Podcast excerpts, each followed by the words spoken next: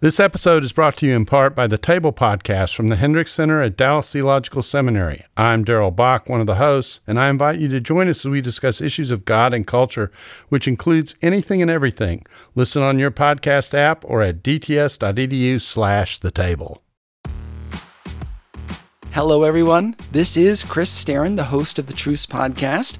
Welcome to Season 4. In this episode, I'm going to be featuring an interview I did with Jemar Tisby. Jemar is the author of The Color of Compromise and How to Fight Racism. I don't usually do straight interviews like this, but I think it's valuable to hear from Jemar. And also, I'm working on some very in depth episodes and need some time to work on those. So, without further ado, here is Jemar Tisby. One of the other things that, that draws us into using Marxism as, a sort of a scapegoat, a catch all for things, is this, this idea that we, we don't want to believe that there are systems at work that hold people down. Mm. Any acknowledgement that there's a system at play is uh, is sort of Marxist in some people's minds. Can you speak to that? Why why some of us believe that there are no systems at work, and what are some of the systems that really are at play? Yes, I think this is probably the most fundamental gap in understanding between black Christians and white Christians and how we view race is so so Michael Emerson and Christian Smith in their landmark book Divided by Faith they talk about this. They're two sociologists. They did extensive uh, polls and surveys and, and research to figure out evangelical beliefs about race. And what they found was incredibly instructive. One of their key findings was that even though Westerners and people in the US in general are more individualistic than in other societies and cultures, when you look at white evangelicals, they're hyper individualistic they're even more individualistic than than other folks in in our culture. Right and in some ways you could track that back to our our very beliefs where we have an individual relationship with jesus and we have to make a personal confession. Exactly. So so that was what was really interesting about the study is that they traced it back to evangelical theological beliefs which is you know fundamentally it's your personal relationship with god that God saves you as an individual based upon your personal confession of faith, and that you are accountable for your own personal sins, flaws, rebellions, those kind of things. And that translates into racial issues because that very individualistic way of viewing one's faith is also transcribed into an individualistic way of viewing race and racism, which means on the ground, what people believe is that racism is primarily a problem of feelings and attitudes of one person toward another. So it's saying the N word, it's a business owner refusing to serve a black customer. But those are individual problems. And then if that is the problem, then the solution is heart change the solution is conversion. The solution is one person at a time. But what is absent from those conceptions of racism is any sort of systemic or institutional factors that keep people apart and keep people subjugated or oppressed. And so there's no conversation about why black people um, are incarcerated at disproportionately higher rates or even before that why the sentencing is uh, why there are sentencing disparities between different races or the racial wealth gap as we mentioned earlier or uh, voting rights and how that tends to impact black people and latinos and latinas uh, differently than than white communities. All of those things just don't get play because it's all about the individual and that's the fundamental gap that we have to address if we want to come to a better understanding of how race operates in society today. To think that there are no systems at play is a little bit weird when you think like slavery itself was a whole system designed to keep a people group down. Yeah. So like how how, how can you not see that? That's usually where I start the conversation, and then that brings us up up to things like Jim Crow laws, obviously, but even redlining, as as we've saw in the middle of the 1900s, even into the later 1900s. Can you maybe uh, explain what redlining is to people who don't know? Sure. Redlining is basically residential segregation. So this comes all the way down from the federal government and um, the establishment of the uh, Federal Housing Authority, and they're creating rules for real estate brokers and banks. And basically, they come up with a system that codifies risk for mortgages and, and home loans. And they essentially, the more people of color in an area, the higher risk the loan. And the areas that had higher concentrations of people of color, particularly black people, were outlined in red and that's what became known as redlining which on the ground what that meant was you didn't give loans to people who were trying to buy homes in those areas and the most preferable areas were not simply the wealthiest ones they were the ones that were also the whitest. And to the degree that an area was white it was you know considered low risk and highly valued property. And that persists even today where if a black person and a white person own a home that's essentially identical, same square footage, all of that stuff, but it's in a black neighborhood versus a white neighborhood, the that same home will be valued less than if it was in an all white neighborhood, uh, if if it's in a more black neighborhood or uh, higher concentration of people of color. And so, yeah, redlining was one of the practices in the early to mid 20th century that led to re- residential segregation, which also has deep impacts on a couple levels. Number one, it has a lot to do with school segregation. So most parents want to send their kids to schools that are in the neighborhood. Well, if your neighborhood is segregated, guess what? Your schools are going to be segregated too. This is where the whole issue of quote unquote forced busing comes in. Uh, that came up in the Democratic primaries when Kamala Harris called out Joe Biden for not supporting busing. Um, because busing was was necessary when your neighborhoods were segregated. If you wanted to get to this other school, you had to be bused in, and it also has impacts for our churches and our relationships. So, even though people now are much more likely to commute longer distances to church, in general, you want to go to church somewhere that's near where you live. So it can be, so you can be part of the church community and the church community can be part of your residential community. Well, if your residential neighborhoods are segregated, guess what? Your churches are going to be segregated. And a lot of churches actually moved out of the city to suburbs and exurbs to, you know, ostensibly to be where their people are. But that also um, exacerbated the racial separation. And then also, not just your church community, but your social network in general.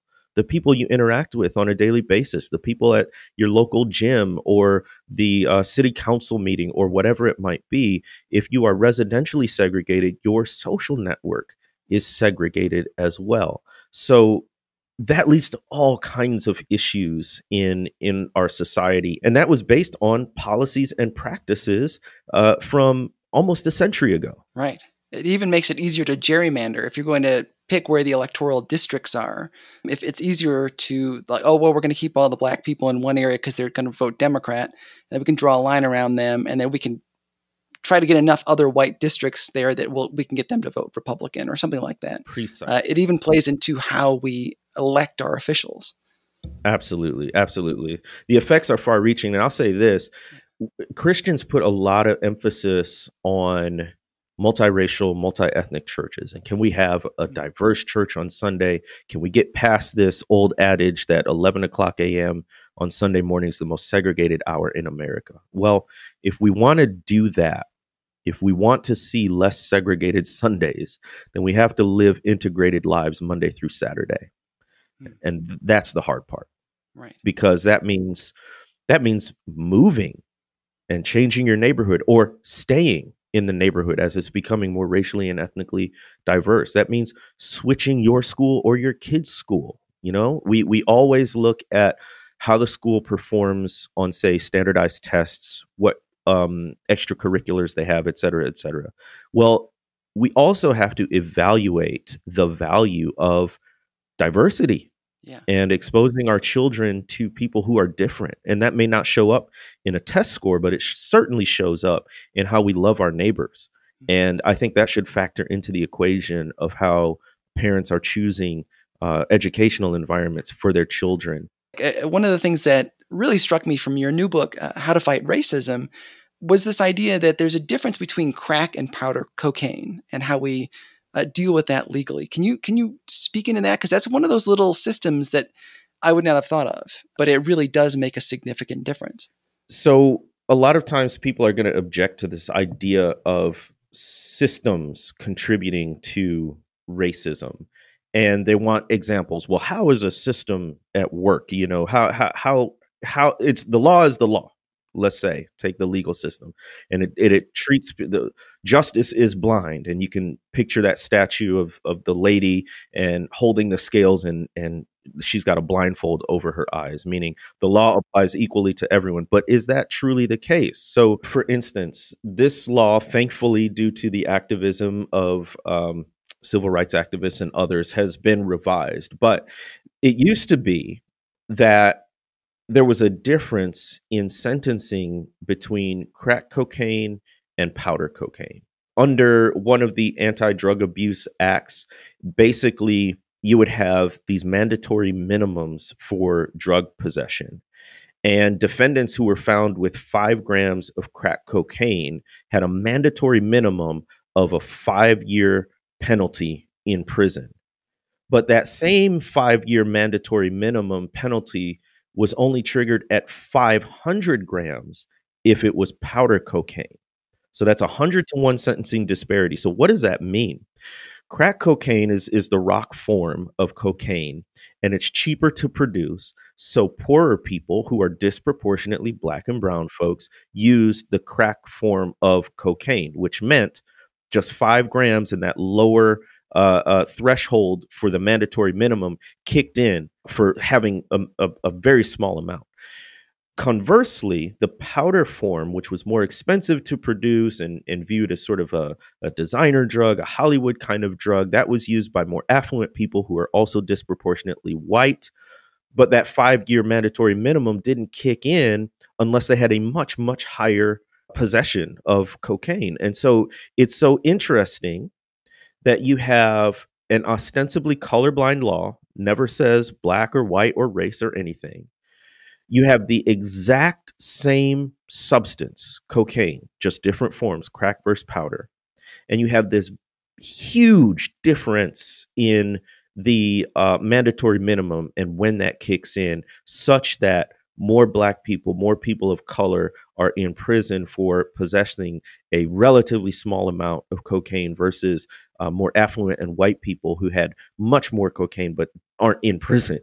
And so that's the way, that's how systems and laws can function, even apart from explicitly race based language, can still function in racist ways yeah, we don't like to believe that there are systems at play, but those things do crop up, um, and it, it, makes our realities, our experience is very different to the point where you talk about in your book about the talk that black and brown families have with their kids. Uh, and this, I've heard it talked about before, but it breaks my heart every time. Can you, can you tell me what the talk is? The talk refers to the conversation that Black parents and other parents of color have to have with their children, specifically around surviving encounters with the police surviving encounters with the police. I use that language advisedly. For many white people, police are still seen as, you know, first responders, people you call when you're in trouble and need help. They're seen as heroes. In black communities, especially, police are often seen as an occupying force, some would characterize it. They are seen as a force of intimidation, of surveillance, of brutalization, even. And we can think of the un- dizzying numbers of cell phone videos showing unarmed Black people being brutalized, even killed by police officers. Uh, and those are just the things that we know about, right? So, so the conception, just the conception of law enforcement and policing is very different depending on your community and your experience. So, the talk is the conversation we have with our kids about surviving encounters with the police you know if it's if you're being pulled over hands at 10 and 2 they're always visible so they don't think you're reaching for a gun or a weapon. Uh, always have your id and insurance readily available not even in the glove compartment if you can help it because you don't want to be reaching over and be perceived as as trying to get a weapon. Always saying yes sir yes ma'am being as polite no matter how unreasonable you know the the uh, detaining is. Now i know there are some people listening and they're just like well that's just what you do. That's just how you interact with police, its authority. That's just what you do. I would tell my kids who are white the same thing. I understand that, but the risk isn't the same. The risk of, you know, a a white teenager being belligerent to a police officer isn't the same as a black teenager uh, doing that because there's the assumption of threat, there's the assumption of violence, and there is the assumption that you're going to need to use force. Listen, you don't believe me? Just talked to a black person, especially a black man. Uh, although black women are being incarcerated at astronomical rates, but uh, t- every black man I know has a horrific story of an encounter with police, and these are church folks these are pastors, these are accountants, these are people with college degrees. In other words, they are the people who you think are doing all the things that society tells us to do to be a good, upstanding member of society, right? Um, it's not it's not people who are caught in in a drug deal or or a shootout or something. Uh, not that that would even justify the brutalization that often occurs. I just want to to signal to people that we have all these stories and it's not because we were doing something wrong. It's because we're black. Yeah. I you know i live in western wyoming and i, I drive a school bus when i'm not making this podcast and a, a large portion of our community something like 40% some people predict is uh, hispanic. And uh, so a lot of the kids on my bus are. And when i see a police officer go by it's the hispanic kids who stand up and go police, police, police. It's not the white kids. Wow. Uh, if I'm driving a, a, group of kids that are um, white, largely white, they're not going to even notice. It, it's one of those things that has become very obvious to me uh, that they're they're attuned and they're looking for the police presence. And can we talk about some of the history? Um, there's a yeah. There, there's a great article by Keri Leigh Merritt, who's a historian, and it's called "One Continuous Graveyard: on the Black mm-hmm. Perspectives blog. And she talks about the origins of the police force and how before the Civil War, not many communities had a standing police force. They didn't have a line item in the city budget for police. What they did was um, anytime you know someone broke broke the law such that they had to be detained or something, they would form a posse. And you know one neighbor would call up the other neighbor and say, Get your gun, let's go after this person. And usually it was white people going after white people because black people were enslaved and ostensibly under control. All that changed after the Civil War. Now you have millions of free black people wandering around, which made a lot of white people nervous. And this is when you start getting standing police forces. And you also start getting the black codes, which are laws essentially designed to entrap black people, especially at that time, black men, in the carceral system.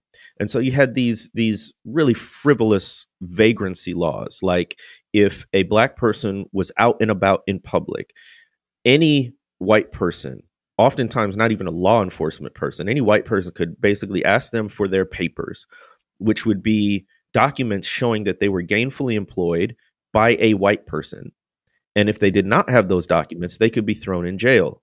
Once thrown in jail, you would be fined. But since you are a recently freed black person who probably didn't have much money, you couldn't pay the fine and now you're in prison.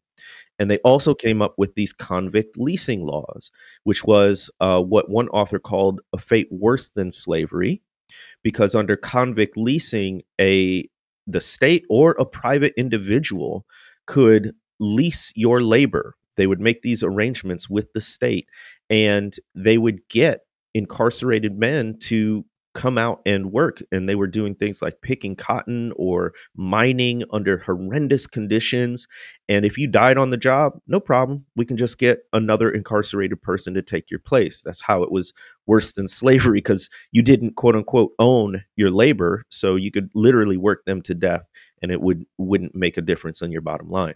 So anyway all of that is part of policing where black bodies, and I say that term on purpose, black bodies merely being enfleshed in this chocolate skin made you eligible for surveillance and control of your body through incarceration. And that's sort of the root of a lot of policing in the United States. In the 1960s, you get the foundation of the Black Panther Party, but they were originally founded under their full name, the Black Panther Party for Self Defense. Self defense mm. against whom?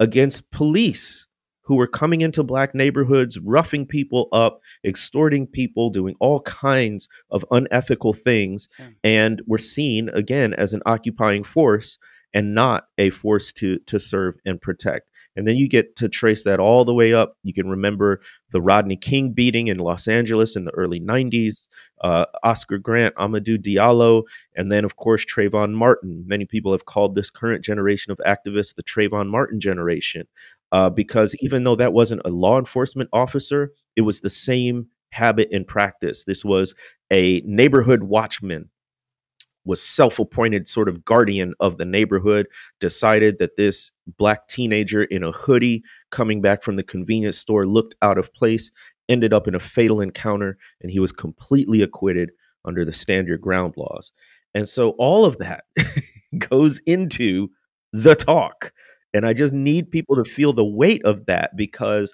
policing does not function the same way in different communities. Right. Right. It's it's easy for white folks like myself to say, well, you know, as long as you're not being creepy or suspicious, then they're not going to pick on you. But it doesn't work the same way for white folks like myself as it does for really anybody else. It's really a shame, and there are no there are no good words. There are no good words uh, to express that. This all can f- feel very heavy. Um, one of the things that I appreciate about your work is that you bring these important facts, but then you also try to help us address how we can do better, which I think is super helpful, including you know your new book, How to Fight Racism. One of the things I really appreciated about that was the racial biography. It kind of helps us figure out how we perceive race. Can you can you maybe speak to that tool? The fact is, we all have a racial history, whether we've paid attention to it or not. But the racial autobiography is a way to pay attention to your own racial history. And so, what I encourage people to do is to write their own racial autobiography. What does that mean? That means asking yourself questions like What is my first memory of race? When did I first notice color as a difference? when did I start attaching meaning to that? It's asking yourself, what are the formative experiences I had around race? Was I ever called a racial slur? Did I ever use a racial slur? Um, do I ever remember some sort of pivotal event, whether in the news or in my own life, that started to change or shape or form my perspective on race? And I just think writing this racial autobiography is critical because how can we sort of work on these external actions regarding racial justice, if we're not being self reflective and understanding our own history of race.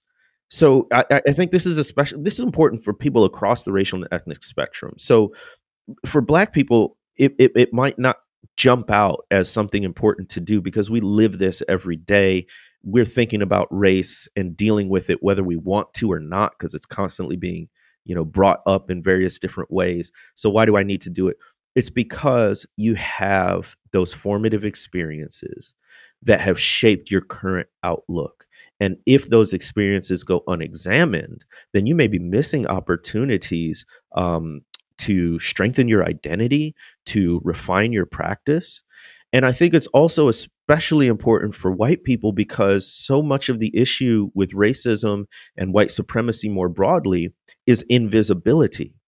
So the way these things get perpetuated is by telling the group in the majority, in this case, white people, you don't have a race. You're just normal. You're just individual. You're just Chris or Joe or Karen or whoever, right? And they it, it trains you not to think in racial terms, or at least not to think of yourself in racial terms. So, writing your racial autobiography is going to force you to identify and recognize that as a white person, you have a race too. and and and here's how it works itself out now that you are consciously thinking about yourself in these racial terms what new might might you uncover in your own story when you go back and say ah you know what my experience here was probably different because of race or you know what I probably treated that person differently and I didn't even realize it because I was unconsciously acting in these racialized ways. So I just think that's an incredibly powerful practice. It's also low hanging fruit in the sense that absolutely anyone can do it. You don't need specialized training. You don't need to go through a course. You don't need anything but the time to, to sit down and, and write this thing. I'll have more with Jemar Tisby after this short break. God is a genius storyteller, and the evidence of this is threaded throughout Scripture. In Christianity Today's new show, Holy Curiosity, with me, Kat Armstrong, we explore storied connections threaded throughout Scripture from the Old Testament to the New. Our first mini series, Connecting Dinah and the Woman at the Well, welcomes experts like doctors Tim Mackie and Diane Langberg to give us insight and context into the physical location and meaning of these two stories. These stories will spark holy curiosity in your own faith because once you see these connections, you can't unsee them. God wastes no person, place, or thing. Listen and subscribe to Holy Curiosity with Kat Armstrong on your favorite podcast platform.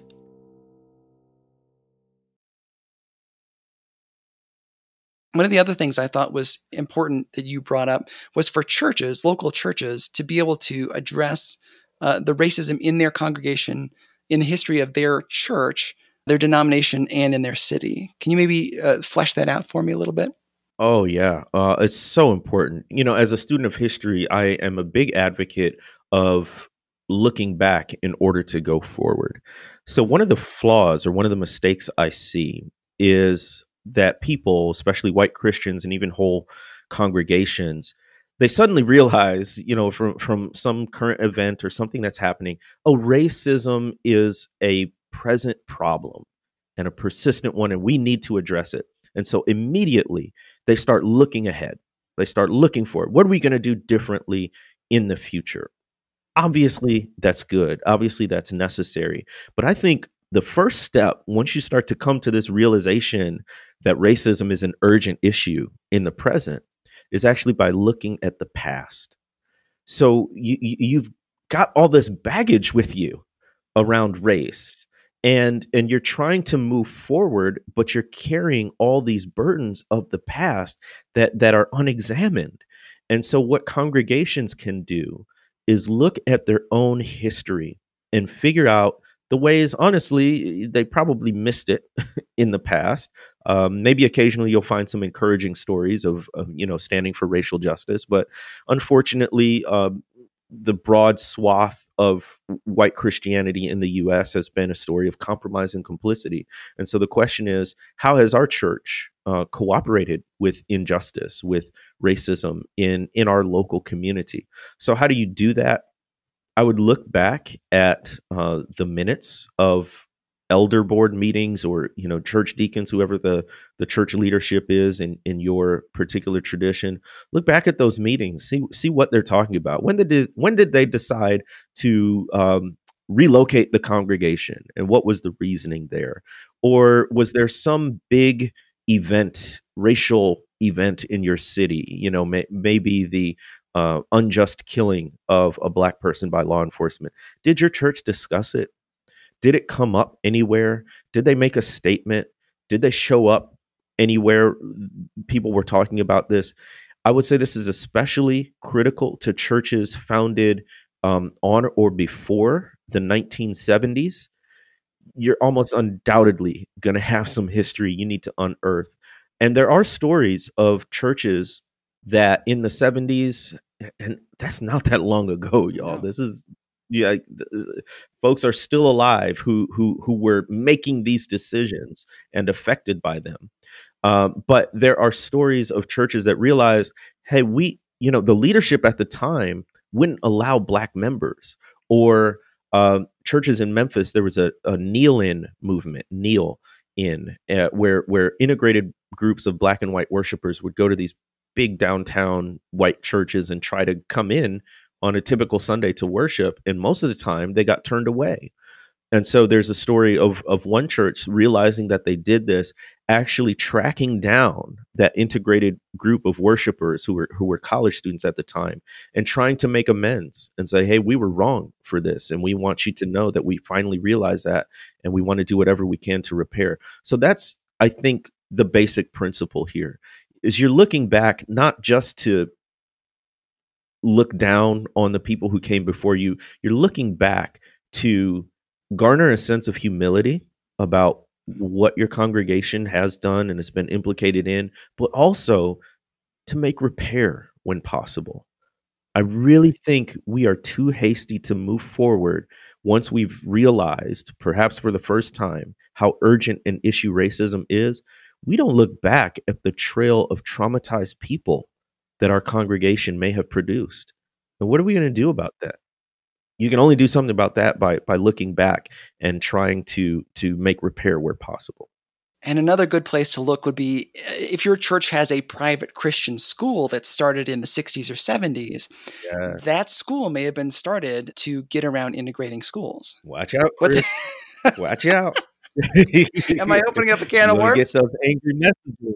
Yeah, buddy. You know, we were talking about segregated schools before. Yeah but in general terms because of residential segregation but man christians were so involved in this yeah. the the the private christian school movement and really just the private school movement i live in a town it's widely known this this school started in 1971 1972 right about the time when uh, the federal government was going to to force the implementation of Brown v. Board, which had happened, you know, almost 20 years prior, but schools were still segregated. And it's right around that time, 1970, 71, 72, when it became readily apparent that public schools were no longer going to be able to circumvent federal regulations around segregation, that you get all these segregation academies cropping up. And so in our town, we've got a school that that was created expressly for the purpose of creating a separate school for white people as the public schools were becoming uh, racially desegregated. That school still exists today, and it's still over 90% white in a city that is 75% black. Wow. And I got to talk to my church members about that, right? Like, that's a reality in our community. That's a reality in the history of uh, the school district. And that's probably a reality in places a lot closer to home than we might think. That's true. Well, I liked your emphasis in the book uh, as well that this this is something that leadership should take on in a church. That pastors can get in front of a church and explain these things. Um, it's I mean it's good to have it you know grassroots and but to have leadership address these things carries a lot of weight. Absolutely, absolutely essential. Has to be leadership on board with it. My slight caveat is just that if the leadership isn't speaking out about it, it's oftentimes the laity that brings it to the fore. And so, what I encourage people to do is, you know, if your leadership isn't already on this, which they should be, they're late if they're not. Um, you, we have a priesthood of all believers. You know, you have the Holy Spirit and you have the ability to organize others in the congregation. It could be as simple as a book study. It could be as simple as requesting access to those minutes and those records or going back and talking to board members of the private school or whatever it might be. Uh, my my point is you don't necessarily always have to wait for the leadership and when you do take initiative, sometimes that's when the leadership starts to notice. I will say they may not always be happy that you're doing these things. And so don't expect that just because you're doing um, these things toward racial justice that that the leadership will automatically get on board. Right. well, I like it. I, I like your book because I, there were a lot of really practical things that could be done, and I appreciated that a lot. I think one of my convictions through this COVID time, through the Donald Trump era, um, through discussions of, of racism, uh, one of the things that's hit me the most is that white Christians like myself were so unwilling to sacrifice anything. Mm. It's been really very convicting to me. Our time, our money. It's hard for us to recognize that maybe where I built my house impacts people, or um, how much land I take up, or how much money I I I make can impact other people. Um, and uh, and I think that this book is really helpful to see some practical things that we can sacrifice in order to make some steps. Well, Jesus, I, th- I think we have. Thank, thank you, and and I think we have a wonderful example in Jesus who who tells us to take up your cross daily and and follow Him. And so, what does it look like to take up your cross daily on this journey toward racial justice as we follow Jesus? This is not simply, you know, a sociological or a cultural or even a historical um, imperative. I think it is all those things, but but fundamentally, it's it's also a, a Christian imperative as we work to love our neighbors as ourselves. And we have the example of a Savior who laid down his life for the sake of others. And so, what does it look like for us to lay down our lives, our comfort, our status quo for the sake of others? So, we have every reason to do it.